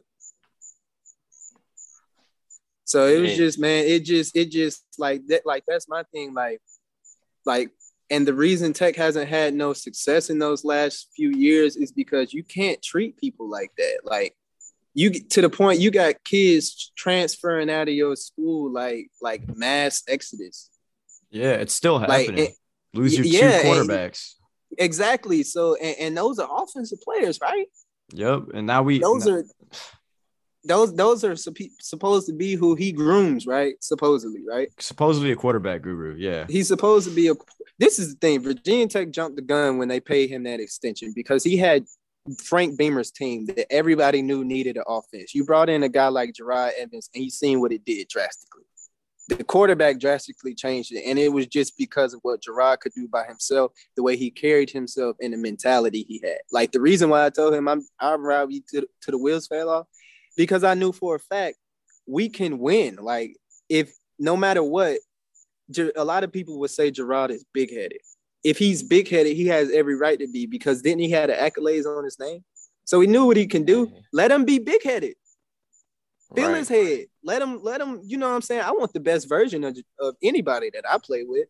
So I'm gonna get my teammates in that right groove. Like that's just, you know, how it go. yeah. I feel like Fuente doesn't fuck with egos like at all, and it's He don't don't. He under- I nah. don't he- understand he, why not. Nah. He he don't. He don't. He don't fuck with egos at, at, at all. You like think about it like this, bro. Receivers. Have you the year uh, uh Virginia Tech receiver gets a big name, they go for a thousand yards. What's their next year like? They don't do He's normally on another team, Yeah, normally yeah. somewhere else. Either they on another team or they don't do shit, and that makes them leave, right? Why Right. is that? Why do you stop giving this man the ball? Yeah, I don't. I, I never understood that. It- they it- do it with it's- Trey. They do with Trey too. They don't give him enough touches. bro look man look man they gon' they gon' they gon' really man the, the the fact that 2020 didn't count towards players it could really hurt it could really ended up hurting the program in a way. What makes you because a, a lot of things because that year didn't count right? So a lot of people for the shit that they endured that year as far as uh, on the team or you know playing time or play calling or whatever they come back that year didn't count, right? Let's say that was their junior year. So they come back this year, which is actually their junior year, or they see could have been their Mhm. senior year Right. without it, vice versa. They get that extra year to say, I gave you two chances. Yeah. And and think about it with a lot of people like dog, like you gotta think now everybody's not gonna, you know, you you you paint this picture with certain kids and you end up trying to run them out, like trying to get their scholarships gone. Like and, and stuff like that actually happens. Like people people forget that GAs are in the coaches meetings as well, and GAs only two three years older than the current players. So they Mhm. forgetting that GH actually have conversations with players and let them know what's you know what's going on in the meeting. Right. So like when when coaches are, are getting mad at you know receiver coaches that are no longer there that have moved on to bigger and better, uh, when when they get mad at them for putting kids in the game and they catch a touchdown and he's like how do- how am I supposed to get him to transfer and you you got him in catching touchdowns, like that kind of that kind of thing gets out there. You know what I'm saying? Like if, if you looking at your your players from a next man up point of view, like that's why it's, it's it hurts to get injured. Right. Because you're just dispensable. You just you just like like an army. You just boots on the ground. Mm. You you know like like like Marshawn like Marshawn. You know I remember they wrote an article. Marshawn is a, a stand up guy. He he's in Notre Dame game, tore his leg, and he's just like, Coach, I'm gonna stay in there. Right? They blew you know Right. made him feel good. Behind the scenes, they trying to get rid of his scholarship, make him stop playing so they can give his scholarship up. Like that's that's the kind of stuff that's that's going on. Like like Marshawn was Marsh man. People when man look, it's it's It's a- man it's it's it's It's a- crazy. it's a nasty business. it's a nasty business, and the business is played upon really whether I like you or not. And and, and my thing is this. My thing is this. I don't. I love Devin Hunter to death, but Devin Mhm. Hunter was charged with uh domestic violence. I mean domestic violence or whatever, right? Right. He's on the team, right, with a misdemeanor, right? I believe if he was innocent, he should have rode that whole case out and got the thing completely erased off his name because you don't want to settle for false accusations on your name at all. Because no matter what, people eh, when he takes that Virginia Tech jersey off, there's a liability that they will dog him out just like they did Michael Vick when he came up there and they had that parade killing dogs. Like you know what I'm saying? Like come Right. on, bro. That, that that's the kind of stuff they do. Like he he's you know what I'm saying? But my my question is, what's the difference between me and him? Why I couldn't have a spot? You know, being that it was my senior year, being that you know I don't put two hips into this program, blood, sweat, tears, an ACC championship appearance. You know, upset the next year. You know, this my senior year. I got preseason accolades. Why I couldn't have no spot after my case was resolved? Why you couldn't trust me enough? Why you couldn't write an article talking about how good my character was, even though I had accusations against me? Why I couldn't, you know what I'm saying? What was the difference between me and him? I'm gonna What- keep it what- all the way a band. I think they needed a good PR when it came to Yeah. Devin Hunter. They was kind of removed. Like I think they felt like during your time in 2018, you, Adonis, and everybody, ah, we could do without. We good. We pro- we coming off two good years. I think in 2021 they needed something to say. Okay, that was a good thing he did. Right. Something to keep I his Yeah, think- job I and- think safe. they and- needed. I think they needed a positive spin for something. For real, for real. And they do need a positive spin. So it's like when the transfers was going in and so many players was leaving. What players do you know put their name in the transfer portal and come back the only one I could think of was And then leave again. And then leave again? Hook, Hendon Hendon Hooker. Hooker. Uh, I mean, it's you know what I'm saying. Something make you stay. Something make you stay. Yeah, and why is it Yeah. that Fuente is supposedly a quarterback guru? The only person that was like a real good quarterback was Jerod, and Jerod like even just came out last week and said that it wasn't really because of Fuente at all. No, Ger- Jerod was a Jerod was an animal himself. First exactly, all, like he was he was doing that regardless. he was 6'4", 230. Like and led the team in rushing yards. Like Jerod, Jerod had that mentality. I remember one practice, Drew had hit him. Jerod gets up and like not saying that he was, you know what I'm saying, gonna do something because defense wasn't gonna let it go down, but you know, just went up to him by himself. You know, the the the thing is with the offense in in this 2016 spring, Fuente's first spring, you gotta imagine the vision we saw for the team. We were getting in fights every day because we were just like, this is a new era and this is how we are going to be. Like the defense was fighting, like, and that's just how we were. But the offense wasn't riding with each other. Like we were getting little scraps. Like I got videos on my phone that I recorded. It would be one offensive player trying to go against the whole defense because they don't have no camaraderie. Because the thing is, Bud's players will run through a brick wall for Bud Foster. I'm going to tear my hip up and I'm going to play the rest of the year because I want to play for Bud Foster's defense. Mm-hmm. That's what I'm going to do. On the other side of the ball, it's not like that. Because at the end of the day, like I said, players play for each other. But we go that extra mile because we know at the end of the day, if a defense go out there with 11 players and ball, who gonna get the respect at the end of the game? That coach. Right. And that's what you do. You know he gonna get that respect, but you do that so he gets that. Like your coach should be. You know what I'm saying? And that's not the that's not the the the vibes that he gives, bro. Like I don't even think he be around the team unless it's man. I remember one time, bro, last year when and and, and, and this is the thing with with Virginia Tech. My bad if I keep jumping around. Oh, I was actually I went back to Virginia Tech in 2019, and I was in school there because I had mm. a I attended classes there. Remember, I had my situation in 2018. I came back right. and I went to classes in 2019 because I had a hearing in September of 2018 for the honor code at Virginia Tech, and I was found innocent based off the same report that the police report, uh, based off the same evidence the police report had, and they found me innocent to be to to come to school and still be eligible for school.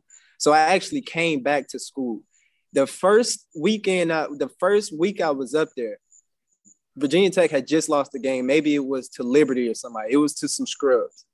And that Tuesday practice was just the first practice of the week. He calls them in the center for a meeting and says, I heard Mook Reynolds is back in time. Stay away from that guy. Mm. How do I know this? Because it's players on the team that, that I grew up that I know. You know what I'm saying? It's like, like, bro, you won't imagine, like, still had had had they just tarnishing you, bro. I'm just like, bro, you just lost to a sorry school. It might have been. you worried about Mook Reynolds? Mm-hmm. Like, bro, I'm nowhere near you, t- bro. I'm chilling, bro. I'm trying to get my degree, and and, and I had to pay out of pocket ten thousand band, and that's the reason I can't even go up there. Like, I'm not trying to be thirty thousand dollars in debt. Like, I need three more semesters. I'm not trying to be that deep in debt.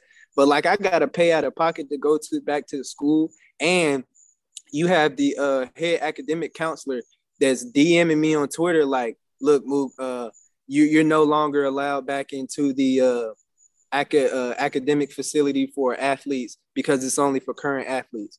First of all, this is the only facility I know for academics on campus because this is the only one I've ever been to.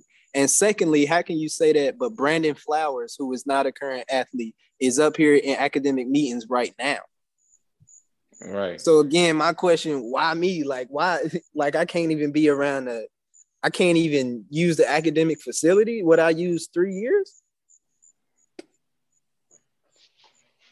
Yeah, man, that's that's some wild, that's some wild and nasty shit. The fact nasty that the, shit. the team, the team would take a loss and he's speaking your name. Like you ain't got nothing to do with why they lost. It probably was after that Duke game where they got 45 put on their head. Yep. But how the fuck is that your fault? But you ain't Bro, it was early. It was early in the season. It was right when school started. It was early in the season, bro. That's why I'm saying I think I had to be Liberty. They might have played a, a, a, you know a big opener, or it was a a I don't I don't even know. 2019, we lost to Boston College at the beginning. It might have been BC. It might have been BC. It might have been BC. Mm-hmm. But yeah, Bud was like, man, if he, he, you know, Cody Graham, he told him like, man, if we had Mook on that team still, we could have won three more games just solely off that. And right. shoot, I believe it too. Yeah. Cause I would have made the team like play like expectations yeah. would have been different. Like, because after they made the switch to Hendon Hooker, they won like eight straight after the Duke game, but they got blown out. Mm-hmm. It's fucked up. So what's going on now? What what what what's what's next for Mook Reynolds? But the coach obviously they fucked your money up. What do you say? You said what? I say I say what's what's next for Mook Reynolds? Obviously they fucked your money up, but what's next for Mook Reynolds? Oh man, I'm uh, you know, I'm st- I'm still in school. I, you know, I'm taking schools back in North Carolina, trying to get them to transfer in. It's, it's a lot cheaper here, and you know, I'll be able to do it. But I'm trying to finish my degree.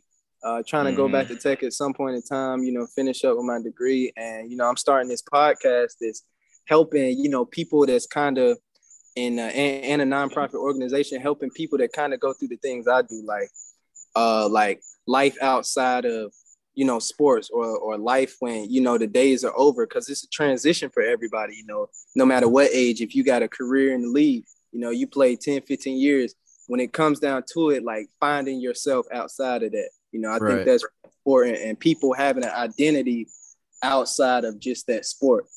And i think that you know uh, I, I really i really believe that can help you know change you know, uh, athletics from middle school all the way up to high school and even further because, you know, it's important for kids, you know, to spend 15 plus years in a sport. And then, you know, when it's taken away from them, it's, it's hard to adjust. So, you know, that's what I'm doing now. I got hopes, aspirations of that. And, right. you know, just keeping all windows open, you know, just working hard. You know, I'm blessed, you know, uh, been on a hell of a spiritual walk, you know, learned a lot and just being tested and just being grounded and, and humble. That's pretty much what what I'm up to now, man. Yeah, man, that's good, man. What's the name of this podcast? Man, what you mean? I know it's Don B Fridays. Don B oh, the one you starting, the one you. oh, oh, see, I'm at the I'm at the uh, beginning of it. See, I'm getting my team ready. I got a team ready. Oh, okay. So it's not. Is it? Yeah, it's that's in the works. Yeah, yeah, yeah. The thing that I'm having to put put down now is the uh is the actual name of it and the image of it. So once I get the brand and the name of it, I'm good. Everything else I got ready. So you know, it'll be out soon. Everybody be on the uh, lookout for it. You know, have features between uh, you know, athletes at all levels. You know, the high school stars, the college stars, the NFL stars, NBA stars, trying to, you know, get perspectives from everybody so everybody can kind of understand you know, life inside and outside the sports. Yeah, man, that's dope, man. And, and uh, it definitely, especially if it's for young people, especially young black people. Black people need definitely need big bros out here. We definitely need more big bros right. out here. People uh speaking speaking truth, speaking facts, and guide and, and helping guide. It's, it's it's fucked up what they did to your name, bro. Um, it's a com. It was a. It's definitely still a Commonwealth of Virginia problem uh, for those that's unfamiliar, you know, black people in the Commonwealth of Virginia, it happens all the time, but they get their life ruined over these bullshit cases. Right. I was almost killed when I was 19. I'm from Newport News, Virginia. I was almost killed by police on some oops, oopsie daisy. Like they do that shit all the time. They fuck yeah. your life up and they just they keep it pushing. Like yeah, it happens every day. with them. Mm-hmm. Yeah, I think I think that's important too, especially like you said, young black men. Like we got to see ourselves in those positions of you know power in that where where we look at people in a way of honor instead of you know how how we've been taught to see each other. And i think when we see each other in that kind of way it influences everybody in that generation. And i think we should really invest in ourselves and continue to you know teach one another and be there for one another you know at, at, no matter what age you yeah. are. Like gotta you know take care of ours and look out for our own and yeah, yeah and part. stop the crab and stop the crabs in the bucket mentality that, like you said, like, a lot of us be taught to do. Yeah, like it, it, like man, it ain't that. Like if we really understood everything, man, we we would, we really, we really sit back and learn some things, man. Right. But yeah, but yeah, but we that's it for Don V Fridays, man. We want to thank Mook Reynolds for coming on. Anything you got to say to the people before we sign out, Mook Reynolds? Uh, I just want to say, man, Hokie Nation, man. I I hope uh, you know, I miss y'all, man. I love y'all. I love my time at Virginia Tech. You know, everything that it, you know, every memory, every opportunity that it brought me. Uh, you know, I hate my situation went how it went, and I couldn't, you know, come back and be a part of that 2018 year. But uh, I just want Hokie Nation to know that you know I love them. You know I'm not bitter off of anything that happened in my situation. It was it was the will of God. You know it was ordained from God. I'm in a better position than I would have ever been. You know uh, outside of it, and I was blessed throughout it all. You know with all my charges dropped and everything. I just feel like it was something that was sent from God and had to happen. And you know, I'm I'm blessed and highly favored. And I just want to thank y'all for this opportunity having me on this podcast and being able to put my voice out there and kind of uh, fill in what my journey after that 2018 year. Yeah. And, Oh know, yeah. something that I- Definitely, and, and, and help clean up the, the Yeah, fucking yeah. lies Right. that was put out on your name. yeah, The- the- definitely, They man. put a lot of dirt on your name out there. a lot of a lot of dirt and and the last thing i'm gonna say is eh, again hokie nation like just ask yourselves like everything that i was accused of or everything that that was put on me prove it like show me anytime that i was you know this guy that i was painted to be or you know anything like that but other than that man I love hokie nation man it's going it's uh, hokie nation got some of the best fans in the world man and you know i hope the program turns around uh you know, because I'm trying to I'm trying to brag about Tech too. So Hopefully with another coach. Hopefully, ho- hopefully, Man. hopefully they do turn. Did they send you a care package? I've been seeing man, what you packages. man? I can't. I don't even get to go in the fields, man. Some That's some bullshit. man. I don't They get need no it- damn Virginia. Tech, get your life right, man, and, and start posting Mook Reynolds happy birthday, Mook Reynolds. Like, man, they got to do better with the outreach of uh of, of former players and, and, and former It- legends. it- that- it's it's it's it's not really all former players though, because former players get their love. Like you just gotta like, you like don't don't take a man's credit, you know, from Mhm. from any aspect, offensive player, defensive player, past, present, now. Like let them get their credit. Like a lot of those people, Virginia Tech was some of the best times of their lives. You know what I'm saying? Right.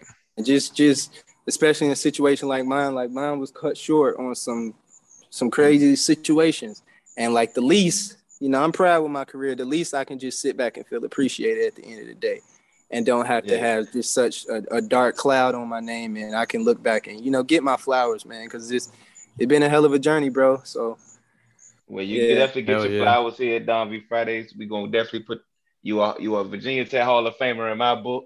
Yes, Yeah. sir. no doubt man too. change that program man change that program man whether they want to admit it or not They Yes, need to sir. change the program. Uh, more stories like yours need to be heard because once once the once the uh the narrative comes out and they told they side, that's the truth. And no Yeah. matter what the athlete got to say, and, Yeah. and a lot of times, a lot of good brothers get silenced because the devil got to get their, their side out. And I'm not calling Fuente the devil. I'm saying the media. That's know just how, yeah, that, that that's how stuff go. But it, I mean, even when we put it like that, we put it in, in terms of the Most High and the devil. Like the devil do his thing. He pushes. We know he pushes a false reality. But if you dig a little deeper, you're gonna find that real word. You're gonna find that real truth, and it's gonna be revealed. Right. So, uh, yeah, like I said, man, like with with everything that you know was was said in accusations, just prove it. You know, weigh Yeah, it we against. You know, the thing. Don't take my word for it. Don't take their word for it. Actually, go prove it and, and, and you'll see the real story in between all the the receipts. Pull the receipts of a suspension in the spring. Yeah, pull pull Yeah. some receipts, man. I can pull my receipt of all my charges being dropped. I can pull all that, man. Let me let me see some receipts of you know me being suspended, me being on the last straw, me me me deserving what ultimately happened. Yeah, and, and, and to the people that's about to add us on Twitter talking about the truth in the middle, pull the fucking receipts. Don't oh yeah, man. Hey, the middle. hey, you know they you know they about to you know they about man. They not even gonna listen to it before they say I'm lying, man. Right. Pull. I already some know that's receipts. how it's we gonna need, go. We dealing No, they- facts and receipts over here. They'll listen to it. They'll have to listen to it.